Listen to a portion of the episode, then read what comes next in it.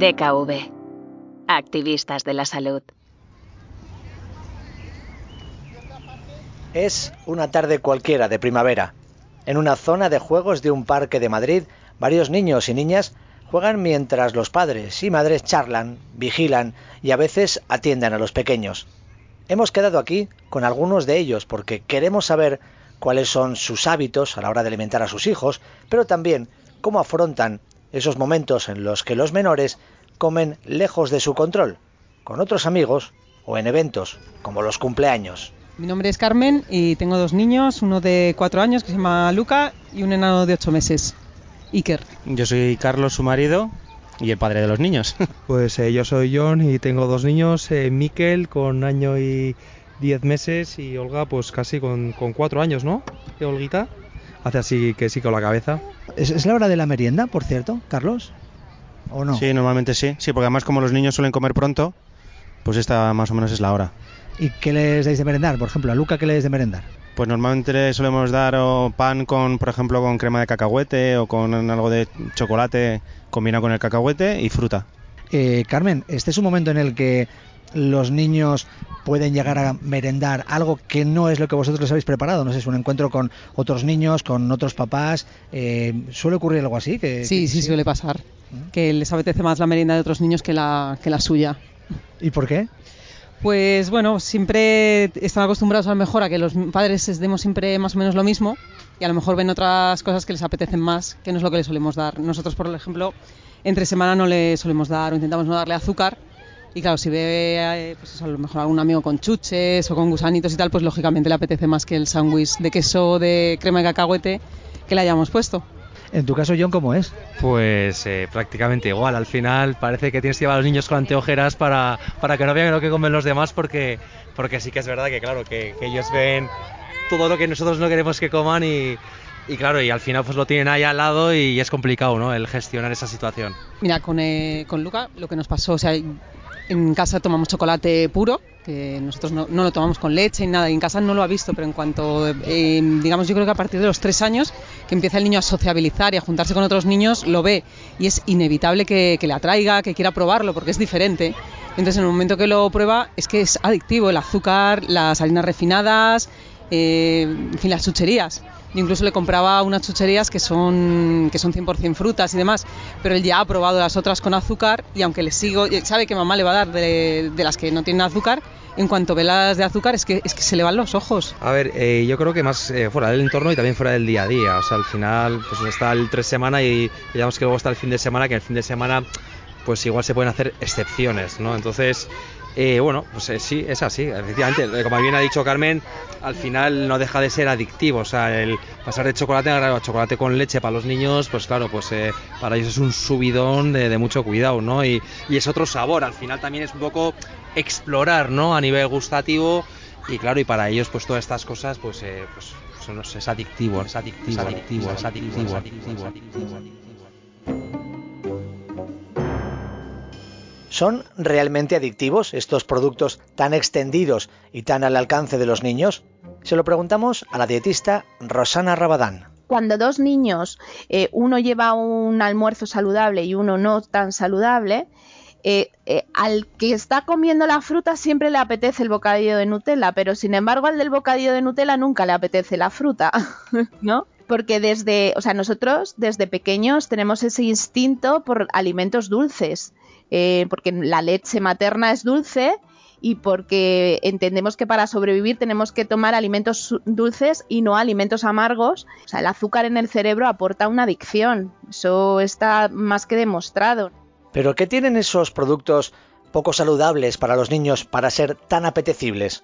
Pablo Martín es químico y tecnólogo de los alimentos. Debido a esta combinación de ingredientes que suelen tener este tipo de productos, estos ingredientes añadidos, como ciertas grasas, eh, azúcares, eh, sal, depende si el producto es dulce o salado, pues hace que se genere a nivel cerebral una sensación de placer, de sentirse bien, de recompensa, que tiene que ver con ciertas sustancias eh, químicas que se liberan en nuestro cerebro, como por ejemplo la dopamina. Estas sensaciones o esta liberación es muy parecida a la que pasa, a la que se produce con algunos otros tipos de, drogas que, que todos conocemos, ¿no?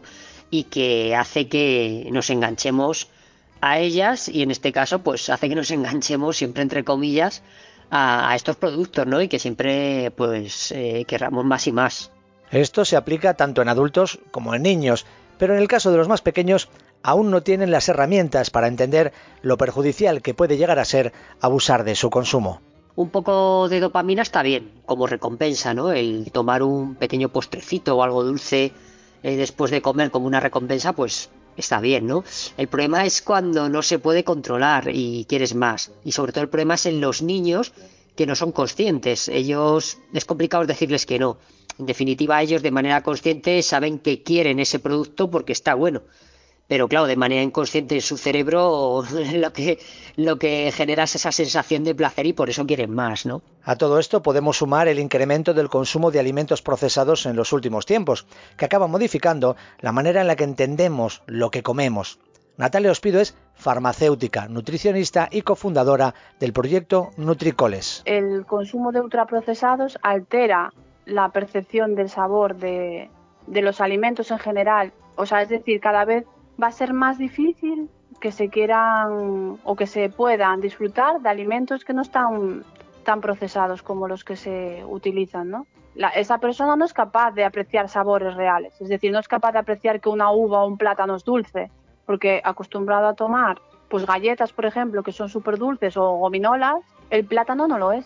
También el problema viene cuando se añaden más ingredientes de la cuenta, ¿no? A estos a estos productos, eh, ingredientes que a lo mejor inicialmente no harían falta, eh, como algunas grasas, eh, colorantes, algunos conservantes, bueno, muchas veces el tema de los conservantes no nos queda más remedio un poco pues para que el producto sea más seguro a nivel a nivel de seguridad alimentaria. Pero bueno sí que ciertos colorantes a lo mejor sí que nos podríamos evitar algunas grasas pero que al final hacen que el producto pues sea mucho más palatable sea mucho esté mucho más bueno y, se coma de manera muy fácil, ¿no? Tenga una textura muy agradable. Todo este proceso, todo este procesamiento suele hacer que sean productos poco saciantes, por lo que podemos comer mayor cantidad de, los mismos, se absorben muy rápidamente y por eso hace que, bueno, que sean tan eh, adictivos y una opción pues poco saludable. Ya hemos aprendido algo más sobre las características de estos alimentos tan atractivos para los niños y las niñas y hemos confirmado que efectivamente no son buenos. Pero al final es muy difícil evitar su consumo. Rosana Rabadán suele tener mucho contacto con padres y madres a los que ofrece charlas sobre educación alimentaria. Cree que es algo fundamental y les transmite mensajes como este. Es importante que siempre eh, se mejoren los hábitos del día a día, los hábitos que nosotros tenemos como base en nuestra casa, porque son los que se van a mantener durante el resto de la vida. ¿Y qué ocurre cuando eh, van a casa de los abuelos a merendar o les recogen los abuelos o un amigo o no sé qué? Bueno, pues si es de forma puntual y esporádica ya no es la base alimentaria de la casa. ¿Hay que preocuparnos? Deberíamos de preocuparnos, pero bueno, son momentos puntuales donde ellos van a entender que no es su día a día, que es de forma puntual y que son exos extras. El consumo de esos extras no solo se da cuando los pequeños visitan a familiares o la casa de algún amigo o cuando van de campamento. Los momentos más temidos por los padres son las celebraciones de los cumpleaños. Bueno, hombre, en el entorno de los cumpleaños eh, realmente es una batalla perdida, ¿no? Porque al final eh, pues eso, se monta la, fiesta y, la hace todo el mundo con el, con el mejor de los estos y, bueno, y al final es el momento en el que hay que hacer la excepción, ¿no? Luego sí que es verdad que en el parque pues intentamos que, bueno, pues que sigan un poquito pues las pautas que queremos de alimentación y, bueno, y que y a pesar de que pueda haber posibles peligros, pues ya sean galletas, azúcares y demás, que de vez en cuando igual para quitar el mono, pues sí que es verdad que eh, se le da una galleta o lo que sea, pero, pero intentar evitarlo pues al máximo, ¿no? En tu caso, eh, Carmen, eh, desde que nació Luca, que es el mayor de los dos niños, mm, tenía, ¿eres conscientes de que queríais darle una alimentación lo más sana posible y evitar que tomara azúcares al menos durante muchos años? Sí, antes de que, de que naciera el niño, de hecho yo no estaba tan preocupada por la alimentación como a raíz de que naciera él, que sí que me empecé a preocupar más, digamos que te, tienes más información, y más datos y, y, bueno, pues te das cuenta de que socialmente es imposible controlarlo. Pero bueno. ¿qué, ¿qué, es lo que querías ah, para, para, para, tu hijo? ¿Querías protegerle de no, los peligros que dice no, John? No, no, no, o sea, no, no, es protegerles, es como intentar que, por ejemplo, que hasta los dos años nada de azúcar, ¿no? Y es que es, es complicado y supongo que con el segundo hijo va a ser todavía más complicado. Digamos que al principio es más estricto y luego yo creo que con los años como que te va relajando, ¿no? Y ya es en casa, mm, intentamos la medida de lo posible no azúcar y luego pues eso, como dice John, cuando hay cumpleaños o actos sociales, o sea, relajarte que, que, y disfrutar. ¿Qué te encuentras en los cumpleaños, John? Eh, bueno, yo la verdad es que, bueno, encontrarnos no encontramos nada, es lo que nos cuentan los niños porque realmente a los cumpleaños no, no, solemos estar los padres, ¿no? Pero bueno, al final pues te dicen, claro, los niños al final son un libro abierto y no... Entonces, claro, te dicen todo lo que han comido y dices, madre mía, o sea, lo que no te hemos dado en cuatro años te, te lo han dado, pero bueno, que al final son cosas que o sea, que también es como cuando van de vacaciones y se encuentran con los primos y tal, pues al final el tema de los helados, ¿no? Pues los helados, pues al final, lógicamente, si están todo el mundo comiendo helados, pues cedes, ¿no? O sea que al final es parte del día a día, creo yo. ¿Azúcares o, o hay algo más que intentáis evitar que coman los niños? Pues, hombre, pues eh, o sea, yo qué sé, pues eh, los snacks estos, el gusanito, la patata frita, eh, bueno, sí, sí, intentamos, o sea, intentamos que sea la alimentación pues lo más, lo más limpia posible y, y cosas a la plancha, al vapor, eh, verdura, fruta, muchísima, eso es un poco lo que, lo que buscamos, ¿no? E incluso intentamos evitar zumos, eh, zumos de estos embotados, porque tiene muchísimo azúcar, pero bueno, eso también un poquillo ese, cada familia tiene su, su, su maestrillo, tiene el librillo, pues cada familia tiene su librillo también, ¿no? Entonces, cada uno tiene sus pautas, pero al final es buscar que, que bueno, pues que tengan unas pautas de alimentación correctas, que eso también a los adultos nos viene bien, porque igual... Mmm, ya hacemos todos para lo mismo y al final yo creo que es una manera de, de equilibrar la alimentación de todos, ¿no? De todas formas, hay una cosa que a mí me, me llama la atención y es eh, el hecho de que mmm, todos digamos, bueno, es una batalla perdida, bueno, total, ya que va un cumpleaños que es una vez al mes o cada dos meses, pues bueno, pero entiendo, ¿no, eh, Carlos, que hay, hay algo, no se ha extendido en la sociedad precisamente esta idea, ¿no? Bueno, pues un cumpleaños, en un cumpleaños tiene que haber tarta, o en un cumpleaños pues tiene que haber chuches, pero eso es porque los padres del, cumple, del, que cumple los años lo hacen así, ¿no? Podría haber, no sé, un cumpleaños de comida saludable para niños. Yo creo que eso lo hemos pensado todos, que siempre se podría cambiar el menú de un, de un cumpleaños, pero al final la realidad no es así. Eh, no sé si porque nadie ha tomado la iniciativa o porque al final a los niños, pues también, no sé si en plan premio o como que sacan un poco de la rutina, pues también dices, hombre, pues vamos a, dejarles por lo menos un día que coman un poco lo, que ellos, lo que ellos quieran. Seguramente haya sitios donde se puedan celebrar este tipo de cumpleaños más healthy, ¿no? Pero al final tienes que buscar eh, lo que sea más práctico y, y lo que sea más funcional. Y que estos espacios puedan ofrecer este tipo de soluciones, pues yo creo que es una opción, pero luego hay que ver eh, la cuenta de resultados del negocio y si le, realmente le es rentable y si realmente hay demanda. Yo creo que sí que la podría haber, pero pero claro, mmm, al final el que se tiene que arriesgar en este caso es el, empresario y el que tiene el negocio de cumpleaños, por ejemplo. ¿Es posible hacer fiestas más saludables? Parece difícil. La nutricionista Natalia Ospido nos lo explica contando una experiencia personal que le ocurrió en el colegio de sus hijas. Dentro de una fiesta de, de la Asociación de Familias del Cole, ¿no? Tú propones la opción de que eh, haya algo saludable dentro de, esa, de esas opciones, ¿no? Y te tachan de radical, porque es un día, porque van a comer esto, qué más da, tal y cual. Y yo, yo, yo estaba hablando en concreto, ¿no? De que no, no era que eliminaran lo demás, sino que pusieran otras opciones también, ¿no? A pesar de ello, sí hay maneras de hacer las comidas de los cumpleaños más saludables. Pero hay un término medio también, ¿eh? O sea, no hace falta poner hummus y zanahoria, pero puedes poner tortilla de patata. Tienes que intentar mejorar platos que se ponen en los cumpleaños. Pues en vez de un bocadillo de nocilla, pues ponle de huevo revuelto o de queso con tomate. Eh, eso, unas palomitas en vez de unos ganchitos, aceitunas, frutos secos. Puedes hacer un, unos garbanzos especiados, poner, por ejemplo, melón, sandía. O sea, es que los niños lo comen. Unos, unos y otros si ven que lo comen, lo prueban, si hay varios niños al final terminan probándolo. Eh, hemos convertido en que todo lo social, todo evento tiene que eh, relacionarse con la comida, cuando realmente cuando un niño va a un cumpleaños a lo que va es a jugar con sus compañeros. Entonces a lo mejor pues podríamos fomentar el quedar para jugar, para hacer algún juego, ¿no? Todo, todo el grupo y no centrarnos solo en la comida. Es más, jolín, en los sitios de bolas, ¿no? Cuando tú vas, hay que parar de jugar para merendar. Muchos niños no quieren parar. ¿Sabes? Es como encima se les obliga a parar en ese momento para comer eso, que encima es de todo menos saludable. El problema quizá, como apunta Natalia Ospido, está en los adultos y en una sociedad que relaciona de forma automática una celebración con la ingesta de comida y bebida. Así que no, no es tanto la problemática que supone que ese niño de forma puntual un día no coma súper saludable, sino el, el concepto ¿no? que, que, que supone y que entienden los niños también y niñas de que el ocio siempre está asociado a ese tipo de comida malsana, ¿no? Y ahí es donde radica el problema realmente en los adultos, en que se entienda que una alimentación saludable no puede formar parte del ocio, no puede formar parte de un evento familiar, ¿no? De una comida familiar, de una comida, de una celebración, ¿no? Eh, ahí es donde radica realmente el problema. ¿Cuándo es el próximo cumpleaños que tenéis? ¿A, Luca le invitado algún cumpleaños próximamente?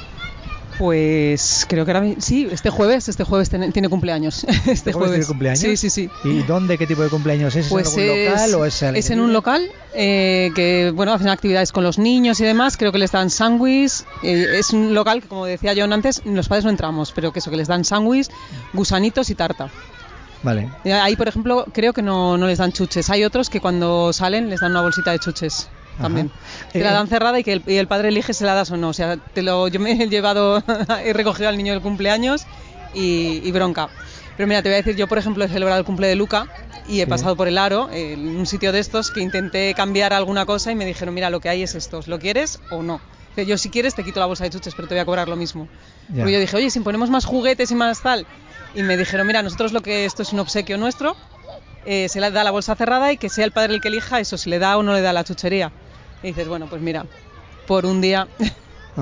Carlos, ¿en alguna ocasión os habéis planteado que Luca no vaya a un cumpleaños porque ese cumpleaños va a tener chuches o va a tener tarta? En absoluto. Vale. O sea, yo creo que eso ya sería irse al otro extremo. O sea, tampoco hay que ser un talibán. o sea, todos los niños, incluso los adultos, creo que debemos tener eh, dentro de la semana un día o mediodía, una tarde o cuando, cuando toque, que tengas tus caprichos, por decirlo así, Sí. o que te salgas un poco de, de la rutina. Yo creo que eso tiene su parte mala, pero también su, su parte buena. Y yo creo que vamos, nunca, jamás lo hemos pensado.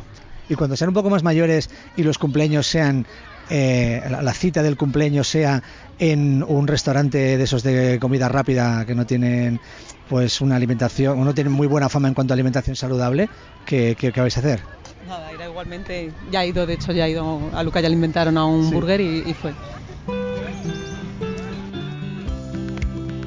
Las tan extendidas celebraciones de cumpleaños son parte de la vida social de nuestros hijos.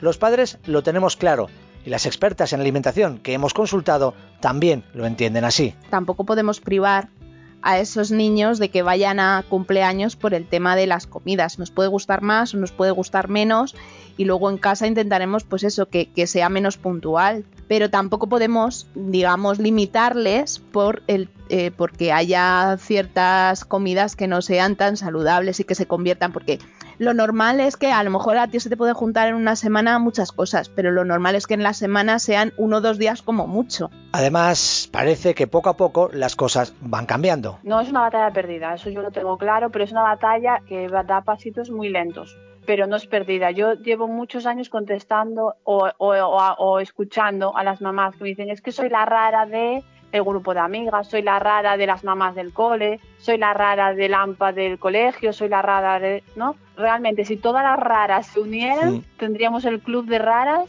y se vería la cantidad de gente que está metida en ese club. ¿Y los niños? ¿Qué dicen ellos de todo esto?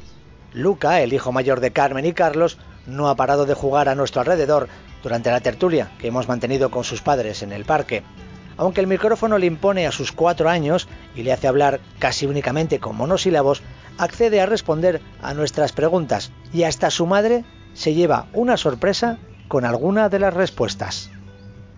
¿Qué es lo que te gusta comer? Pasta, ¿Y qué más cosas comes que te gustan? hamburguesas, ¿Te gusta comer chuches? sí, ¿Qué tipo de chuches comes? de fresa, ¿Y chocolate? sí, ¿Y has comido tarta muchas veces? sí, ¿Qué tarta comes? ¿Qué tarta te gusta más? La de chocolate. Eh, ¿Tus papás te dejan comer ese tipo de cosas? Ese tipo de cosas? ¿Te dejan comer el chocolate y las chuches, tus papás? Sí, ¿Cuándo te dejan comer chocolate? algunas veces. ¿Te gusta ir de cumpleaños con tus amigos? Sí. ¿Y cuando vas a un cumpleaños, qué os dan de comer? Tarta, galleta y, y curasán. ¿Hoy, hoy has comido galleta o chocolate hoy? No, un huevo de, de chocolate. Hoy has comido un huevo de chocolate. ¿Dónde? En el cole. Ahora me entero. no lo sabía, ¿no? Queda demostrado que esos entornos alejados de nuestra casa suelen ser difíciles de controlar por los papás y las mamás. Por ello, la clave, nos dicen, está en hablar con los niños. Yo con mis hijas comento los anuncios de la tele, ¿no? De lo que ven, de lo que les están vendiendo, miramos las etiquetas para que ellas sean conscientes y ellas sepan elegir también, ¿no? Dentro de ese entorno, ostras, mamá, eh, pues me voy a comer dos gominolas y no voy a comer más. Eso es, es lo mejor que les puedes enseñar a tus hijos, que sean capaces de decidir, ¿no? Que tengan autonomía en, en todo este tema de la alimentación.